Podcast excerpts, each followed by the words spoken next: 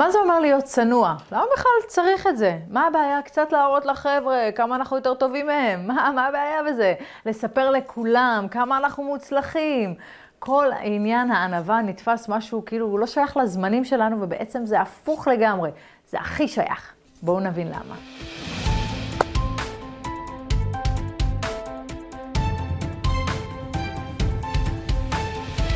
בשביל לזכות לענווה אמיתית צריך לעשות עבודה רצינית של ניקוי האגו.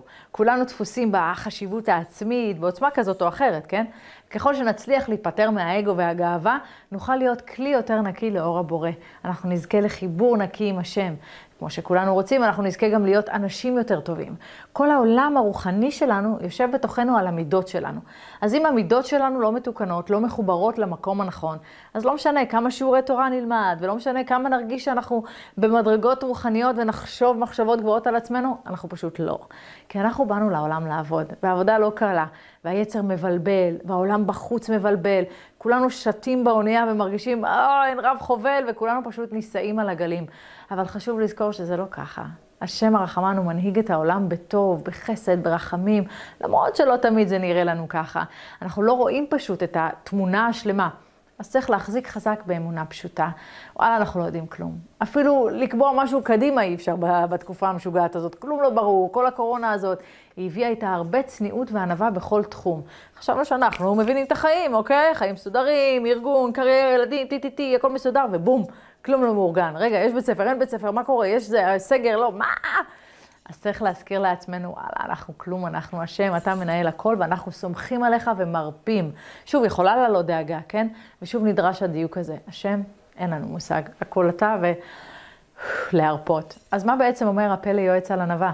שהענווה היא אב לכל שורש המידות הטובות. בכל התולדות שבאות ממנה, אהבה, אחווה, שלום ורעות עם כל אדם, ואינו כועס כלל ומעביר על מידותיו. שלהעביר על מידותיו זאת באמת משימה לא פשוטה. כי כמה אנחנו מרגישים, נגיד שיש ויכוח, שהאמת אצלנו? כמה אנחנו uh, מרגישים שמה שאנחנו חושבים, זאת הדרך הנכונה. וכשמישהו מעצבן אותנו או חולק עלינו, מה, קור, מה קורה לנו בגוף? הרגש מתעורר, החום, העצבים, אני צודק, גאווה.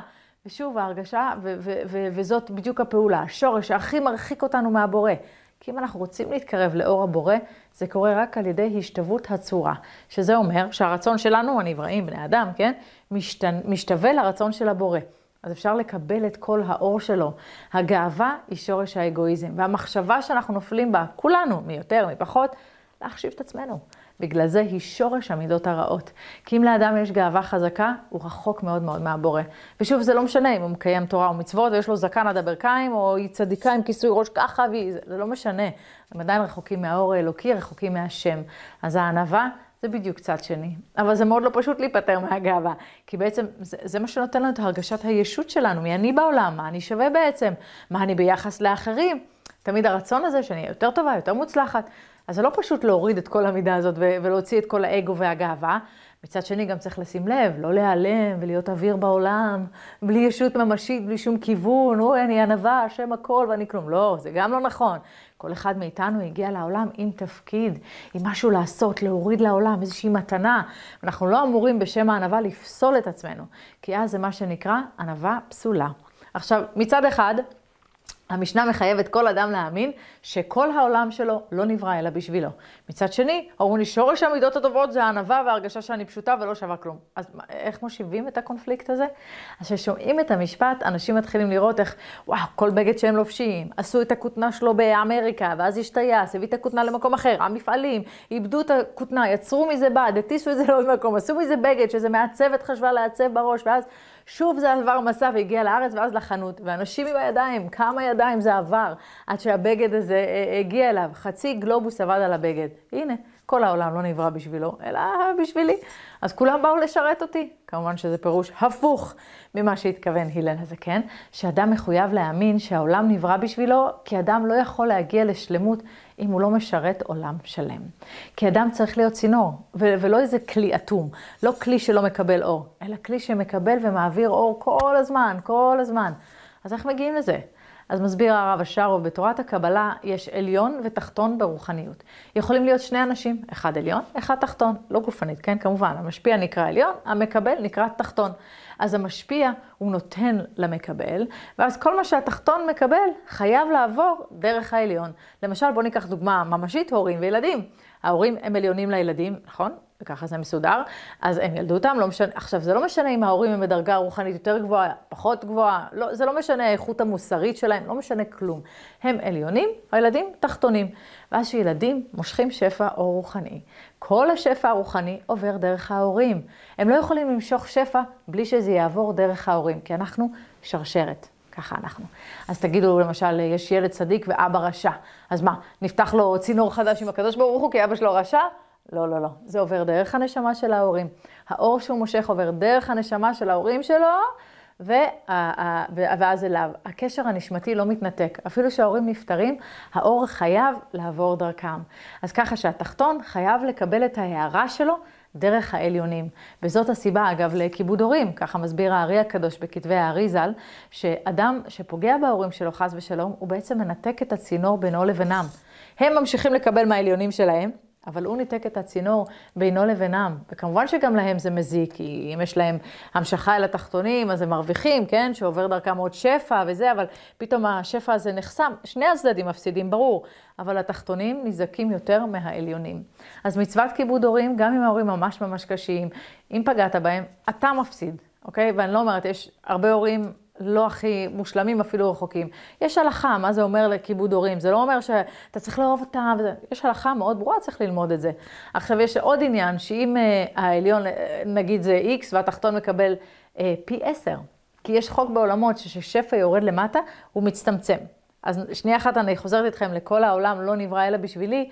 ניסיתי דרך הדוגמה הפשוטה להסביר לכם, אם, אם אני, החוק הרוחני הזה, מושכת שפע, משפיעה אותו, אז משמיים נותנים לי שפע גם עבורו, גם עבור מי שאני משפיעה לו. עובר דרכי שפע שהיעד שלו הוא בכלל לא חייב להיות אני, יכול להיות מישהו אחר לגמרי. ולמה זה? כי אם אני רוצה לעזור לעוד בן אדם, וזה ממש לא חייב להיות רק פיזי, כן? זה יכול להיות בתפילות שלי, זה יכול להיות בבקשות שלי, זה יכול להיות בכל מיני פעולות שונות שאנחנו אה, עושים. העיקר שהמוח שלנו מכוון להועיל ולעזור לעוד בן אדם, כי אז כמה שפע יש לך עכשיו? פי שניים. אבל למה לעצור בשניים? בוא נחשוב על מאה, על אלף, על ציבור גדול. אתה נהיה כבל ענק, רציני, פס רחב, מה שנקרא, צינור עצום של אור. ההתפתחות השלמה של האדם מבחינה רוחנית יכולה לבוא רק כשהוא מחובר לעולם שלם.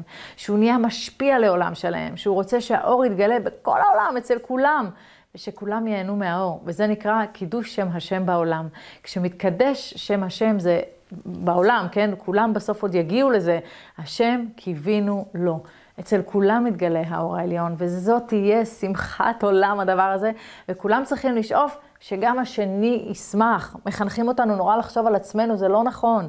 כל העולם, לא בזה צריך להגיד, נברא אלא בשבילי, שכל אחד צריך לקחת את היכולות שלו, להפוך את הכיוון מהתפארות עצמית, שזאת גאווה, לשירות הזולת. כל הכישרונות שנתנו לך, למה נתנו לך את זה? מה אתה מתפאר ומגדיל את הרגשות היש בתוכך? זה בעצם מכווץ אותך רוחנית, כי אתה משתמש בכישרונות האלה להתכווצות, אז צריך להבין ולהפנים, האינטרס העצמי מכווץ את הבן אדם. כי מבחינה כלכלית, פרסומית, אה, לא, כוחנית, לא משנה מה, אולי הוא יהיה עשיר, כן? אולי הוא יהיה מוצלח, הוא יהיה מפורסם, אבל מבחינה נפשית פנימית הוא יהיה מצומצם, כי האינטרס האישי כל הזמן מופנה פנימה, אין התרחבות. אין התרחבות הנפש. ההתרחבות מגיעה כשאנחנו מסוגלים לשחרר את האגואיזם, לפתוח את הצינור החוצה. לא לפחד, לא לפחד להשפיע, לא לפחד להיות נותן. תן בלב שמח. אל תפחד, כי רק מי שנותן מקבל פי עשר, בלי מחסומים. אבל לא את ההישגים האישיים.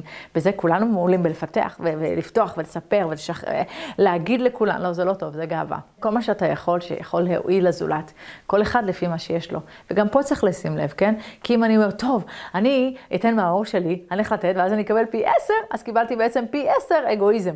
אז נהיה פלונטר, כי ברגע שמתחילים להבין וללמוד את החוקים הרוחניים, נכנסים לפלונטר אחר, וזה נקרא אגואיזם רוחני. עכשיו, זה נראה שזה מסתבך כזה.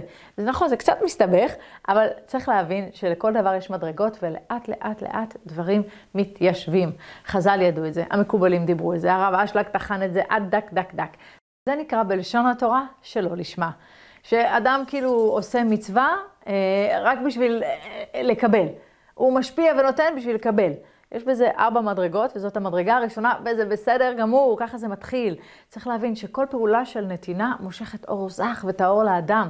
וכשהאור הזה גדל וגדל בתוך האדם, זה מתחבר לאור החוכמה, שזאת הדרגה הכי הכי גבוהה.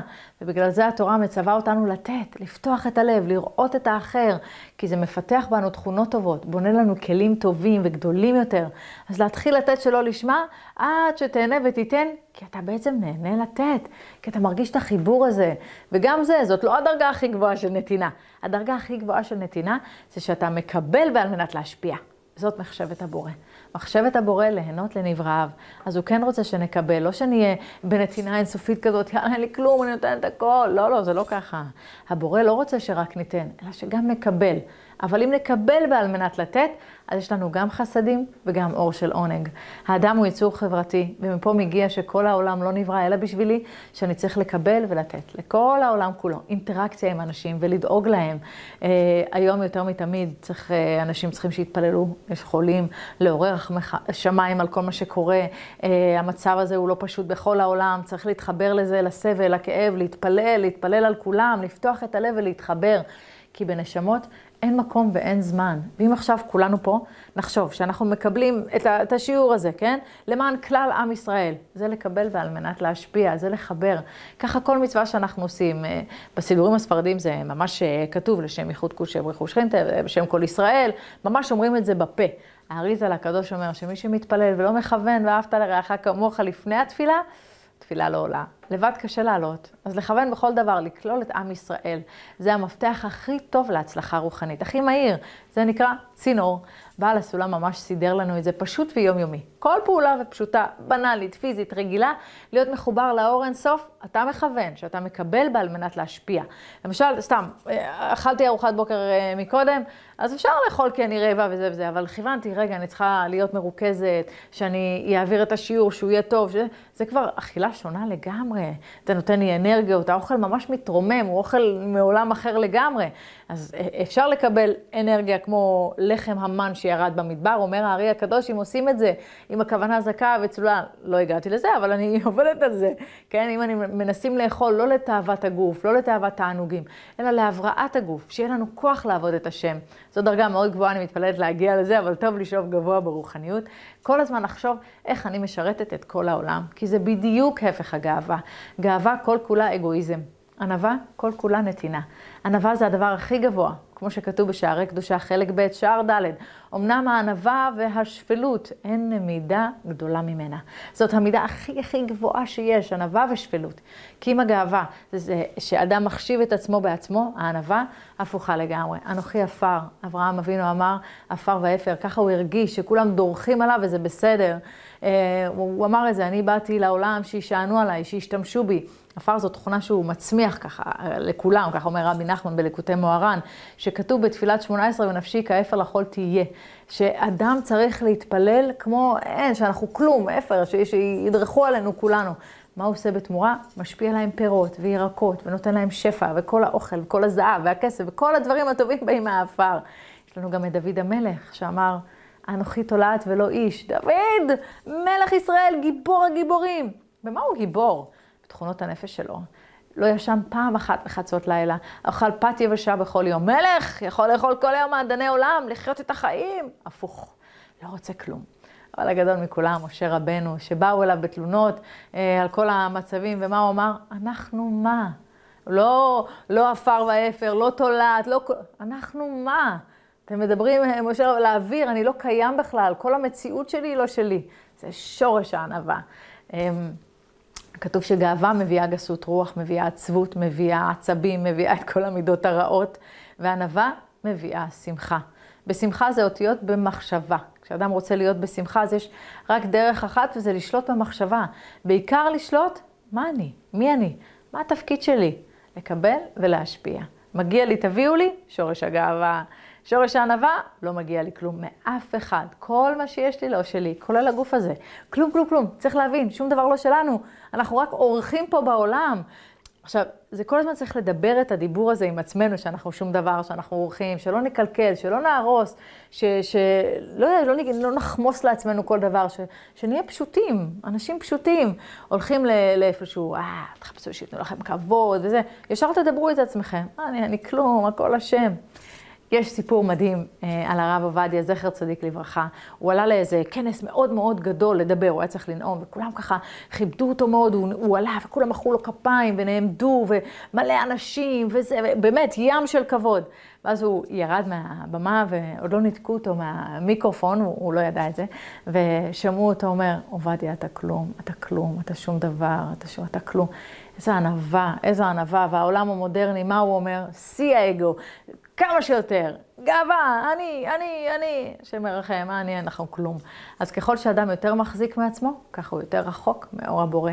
ככל שאדם יותר ענב, שפל, צנוע, ככה הוא יותר קרוב. עכשיו, ענווה אמיתית זה לא, אוקיי, שמעתי שיעור, זה חשוב, יאללה, אני מסיימת את הסרטון הזה ולקחתי את זה על עצמי, מדהים. עד הניסיון הראשון שיבוא ובום. כי שום החלטות לא עוזרות בזה. הדבר היחיד שעוזר בזה, קרבת השם. קרבה למי שאמר והיה העולם. קרבה למי שאמר והיה הגוף הזה, השכל הזה, הפה הזה. רק זה עוזר. אם, אה, הרבה פעמים אנחנו חושבים שאם אנחנו נקטין את עצמנו, יהיה לנו פחות, וזה הפוך. כשאנחנו מגדילים את עצמנו, אז שום דבר לא יכול להיכנס. אנחנו, אין, יש חציצה ממש בינינו לבין הבורא. יש לכם, לא יודעת, משהו טוב, כישרון מסוים. אל תתגאו בזה, כן? אל תלכו ותיתנו בכל הכוח. פחות, תהיו צנועים. גם בלהראות ולהשתמש בכישרון. או תרצו להתקרב לשם, ופשוט פשוט, אוקיי, לא מסבכת אתכם. פשוט להודות על כל דבר. להודות, להודות לפני, להודות אחרי. זה נותן תזכורת מעולה שכלום לא שלנו.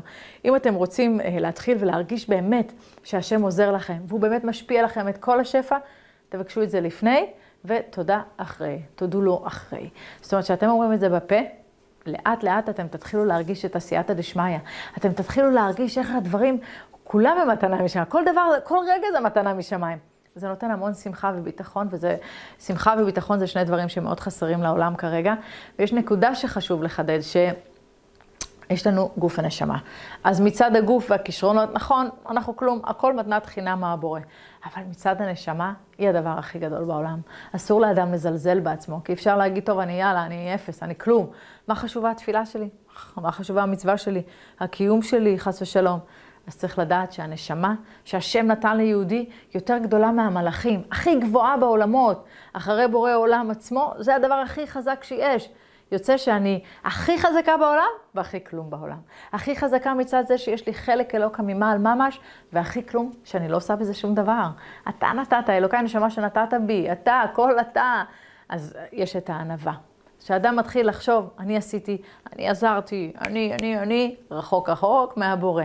אז לאן צריך אה, אדם להגיע עם מידת הענווה? להכיר במציאות האמיתית. לא לדמיין איזה מציאות שקרית, אלא להתרכז במציאות האמיתית, לעצור, לחשוב, לבקש, להודות. ככה מתקרבים. וכשנותנים לכם מחמאה, אז צריך להיזהר, לא לקחת אותה לשים בכיסים, כן? מחמאות ישר לזרוק למעלה, הכל מהשם. נותנים לי מחמאה, הכל ממנו. נותנים לך כבוד, אומר הרב דסטר, אחד התאוות החזקות בעולם, כבוד בני אדם, שמהותה, מה יגידו? איך זה ייראה?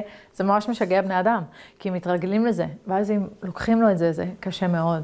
אז כבוד מבני אדם, מיד להעלות את זה למעלה. וזו דרך להישאר בענווה. מחמיאים לך, בלב תגידי, הם לא יודעים, לא יודעים מה אני עושה באמת, הם לא מבינים, עוד תבקשו סליחה, השם סלח להם, הם פשוט לא מכירים אותי באמת. ככה, כל הזמן. שיח כזה שישמור אתכם במקום הנכון.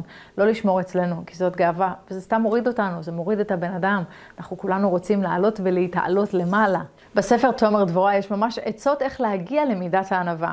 בתחילת הספר, במי כל כמוך במידה הראשונה, אומר, היות הקדוש ברוך הוא מלך נעלב, סובל עלבונות, הוא מסביר שאפילו האדם, כל הזמן הקדוש ברוך הוא מזין אותו, נותן לו, דואג לו. חלק מבני האדם ממש מבזים אותו, הוא מרפא אותם, הוא מאכיל אותם, הוא מחיה אותם, אומרים, אה, הוא לא קיים בכלל.